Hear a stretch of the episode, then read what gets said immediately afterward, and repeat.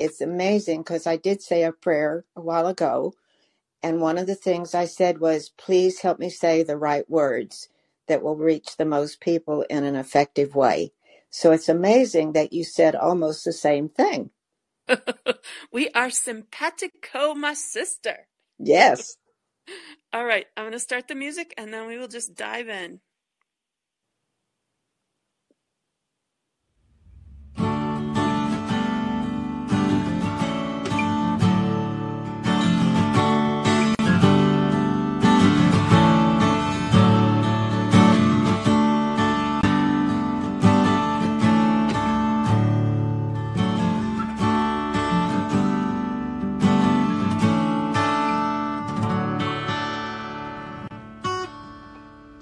This is Jenny Hatch, the host of the John Saxon Story podcast.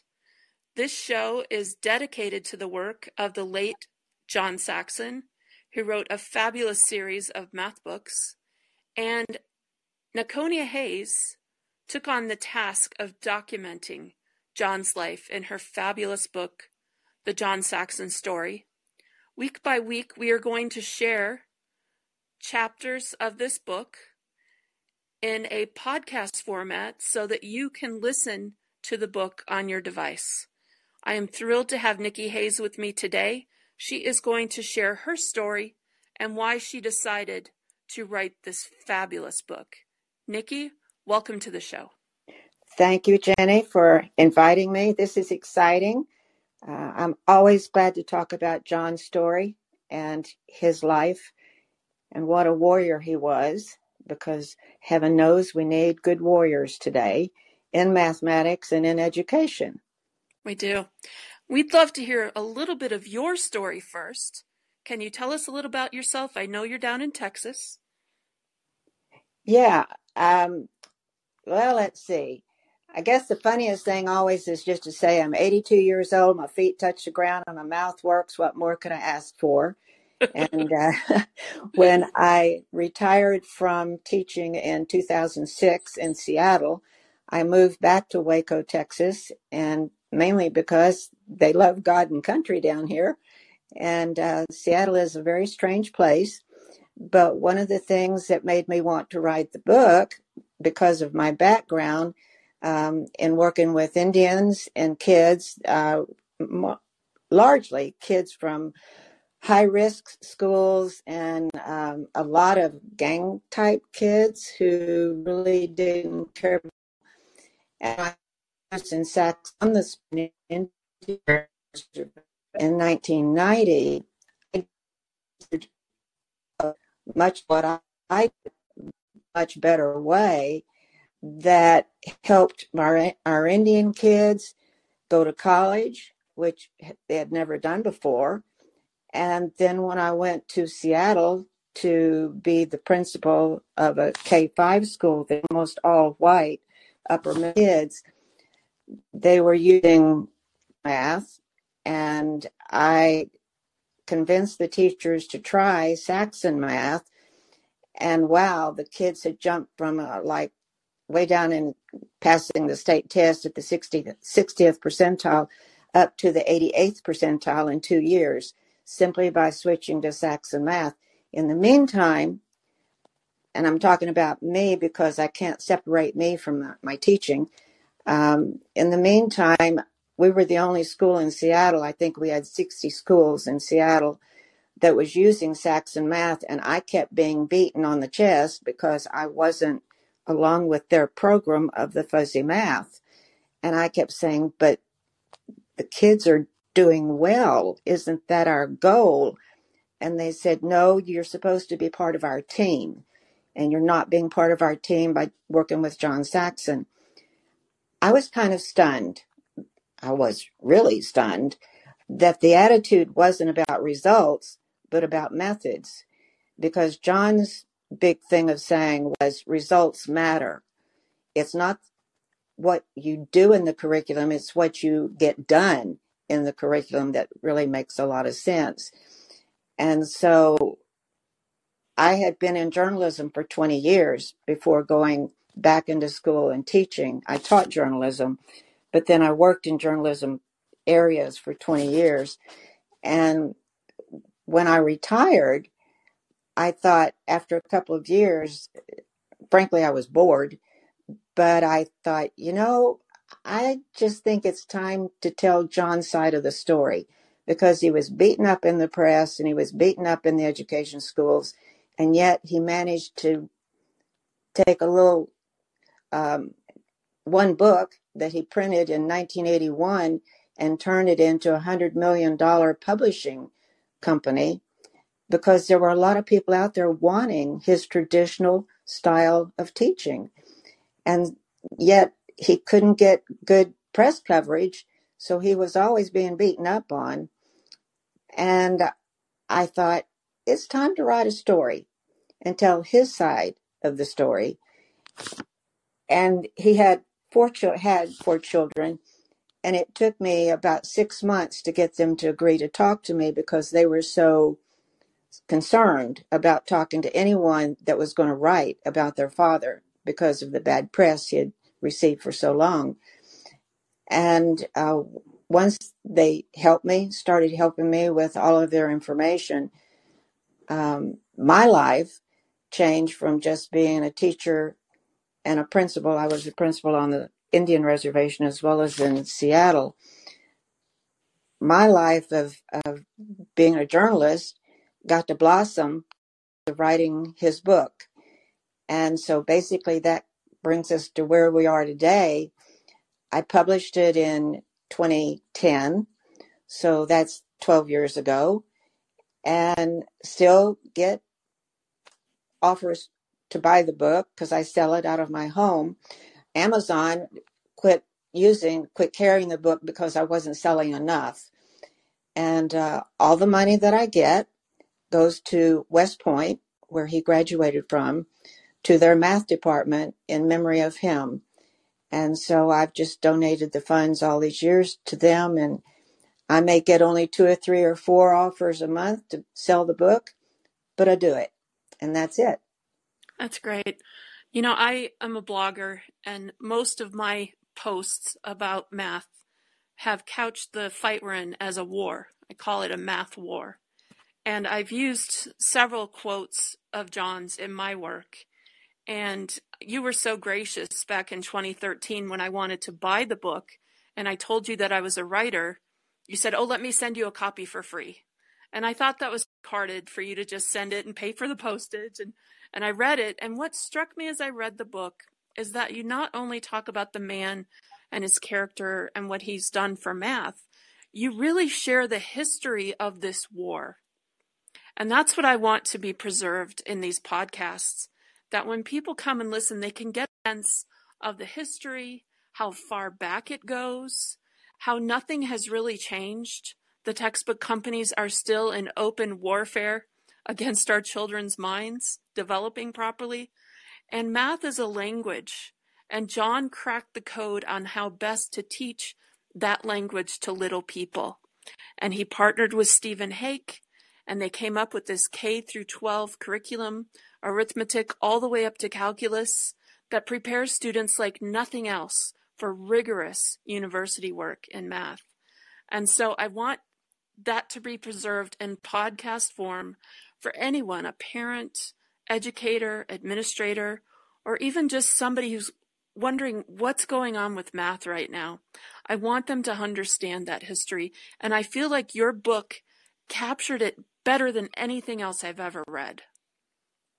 Well, thank you, because that was part of the reason I wanted to write it too, was to give the history.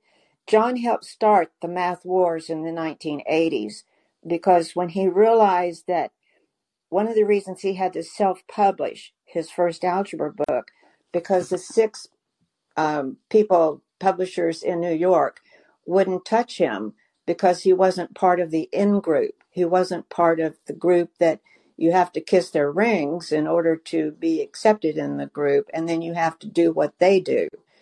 And he kept saying, No, I want my book to be the way it is traditional, it's classical. I want, we've got math as a history of 5,000 years of, of being successful, and he knew what he he tried. The one thing John did, I have to say this before I forget it that no other publisher has ever done, at least in math, is he had a full year of 22 schools in Oklahoma using his manuscript before he ever tried to publish the book to see if it worked. No other publisher has ever done that kind of depth to see if their materials actually work. And when he went to New York and asked to be published, he could not find a single publisher. He did find one man who said, Let me tell you how to do it yourself. And so John borrowed money from his kids, four children, and three of them are doctors, and one of them is a pharmacist. And he took his own retirement money from the Air Force because he had retired from the Air Force, and he published his own book. And then he carted it around and he sold it. And it was amazing how many people wanted it, besides the fact of his being a proven commodity. And that made him even more of a danger. And they they escalated, they meaning the people who run the inside world of education materials, and we know how corrupt that has become. Um, they wanted to destroy him even more. So John has been a warrior in the military. He was awarded the highest honor you can get as a combat pilot in Korea, and his whole life was one of clarity. He just insisted on clarity that you know exactly where you're going, you know why you're going, and you know what you expect to get there. And if you cannot speak in clarity, then you shouldn't be in education. And so, all of what you have just said, I tried to put that in the book the history of the war that is going on, still going on in math education. And John helped start it and maintain it and we still have enough people who are fighting it, but we're we're on the losing end, Jenny, simply because they have all the power. I know. One of the magical sides to the Saxon curriculum, there is no remedial textbooks. And for anyone out there in education who wants to identify a faulty curriculum, whether it's math or reading, you will see that the remedial curriculum is baked into the product because this is where the math book companies and the teachers education associations make the big bucks. If they can get a child labeled reading or math disabled, meaning they, they can't do regular coursework for their age group, they make so much money in that remedial scam. And this is the difference between other textbook companies and what John did no remediation. We teach it correctly the first time, and then there's no need to go back and do it again and again. And mom and dad take their kids to the after school camps and programs and hire, hire the private tutors. There's no need for any of that because it has been taught correctly the first time. Well, and when you can realize that the language is the language um, and thinking about the results and being able to measure what you're doing, when you realize that there's no nuance, there are no euphemisms in Saxon math. It's clear, it's clean, the kids get it, they practice it. Oh, and practice is not a dirty word in John Saxon's world. Practice is what makes people good at what they do. And so when you realize, yes, that an awful lot of stuff that's going on in the education world is driven for money and for power and position. And John really, truly despised dishonesty. He really did. And part of his problem, they thought, was he said that to them, to their faces. And so when what you're saying is exactly right, that remediation today, the need for remediation in school subjects is unbelievable. And now after COVID, I tutor. I tutor second, third, fourth, fifth, and sixth grade kids in math at the Catholic school. It is horrendous what I've seen happen to our children. Well, there's this notion that a child can go up through the 12th grade, not being taught math properly, and then somehow take a remedial class in college, like a, you know, here, we'll teach you everything you should have learned over the past 12 years in a semester, and then you'll be ready to do the hard sciences. There's no fixing those gaps. There's no going back and getting that history back. It's done. And when you have a child who's smart, fully capable in terms of their brain power, but has used these faulty curriculums all the way through and they come out thinking they they think mathematically. I'm a mathematical thinker, but then they go and take a real test and realize no, they don't know it. This is why our universities today are getting rid of math requirements for graduation because there are so many students going to universities and colleges who have had no serious math foundation. It's all been a joke. It's all been a sham.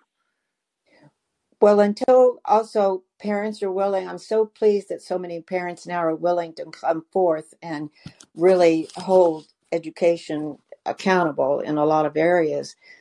But until we get enough parents to realize they know enough math, they know actually how to add and subtract.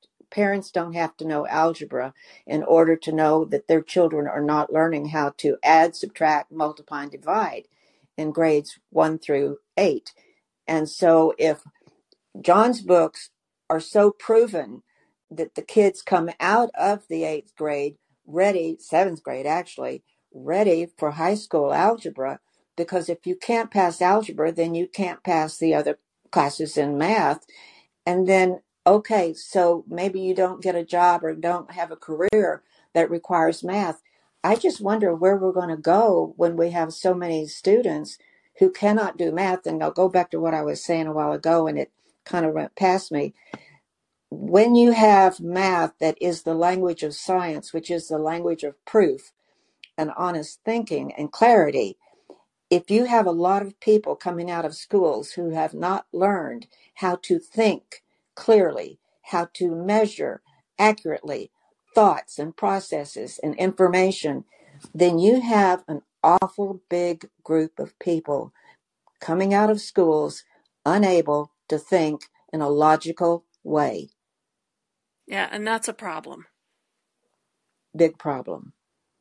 Well, we are going to tackle that problem by contributing this amazing book to the podcasting world over the next weeks and months, chapter by chapter. For those of you interested, I have put a link to Nikki's website where you can purchase a hard copy of her book.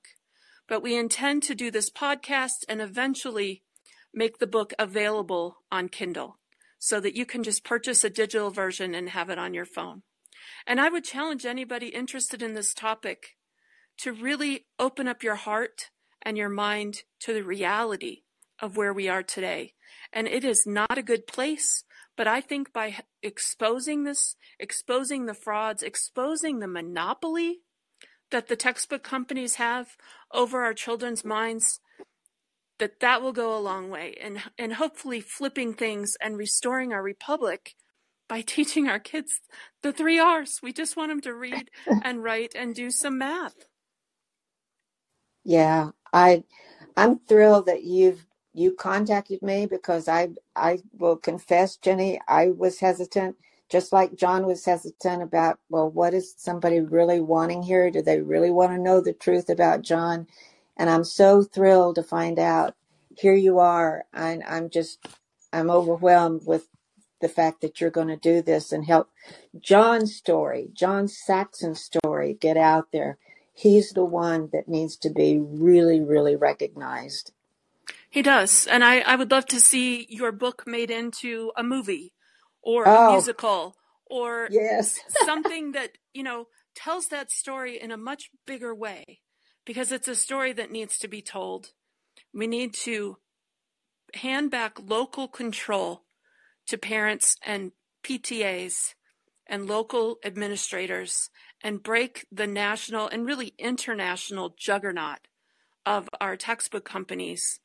Those monopolies need to be smashed to pieces. One of John's greatest legacies is that he built the largest independently owned textbook company in the world.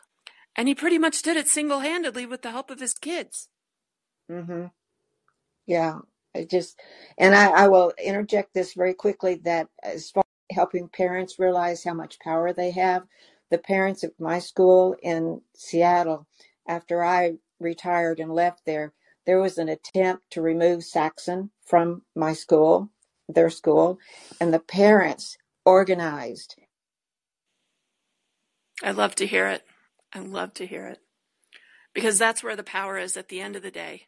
And if parents will say, hey, we're pulling our kids out of school until you people get it right with phonics and real math, you know, do some homeschooling for a couple of years. We did off and on with all five of our kids here and there. We homeschooled as needed and, you know, so joyful the memories that were created with my five kids using the Saxon books. I hardly had to teach.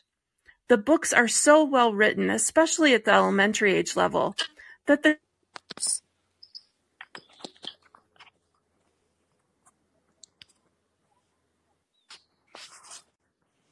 Well, Nikki, I think this is a good place to end our show. Do you have any final words? No, I'm just excited to think about now that I know that we're up and running, it's going to be great. It is. And we plan to do this show every Sunday afternoon. And you are welcome to listen here on Callin or on Spotify or Apple Music. And all places where podcasts are hosted pick up this show. So thank you all for stopping by. Nakonia Hayes, thank you for your time and your smarts. Any any final words? No, I'm just I'm overwhelmed with with the possibility of just getting the word out about John. We will get the word out. That is the goal. All right. Thanks everybody for stopping by. I hope you all have a wonderful week.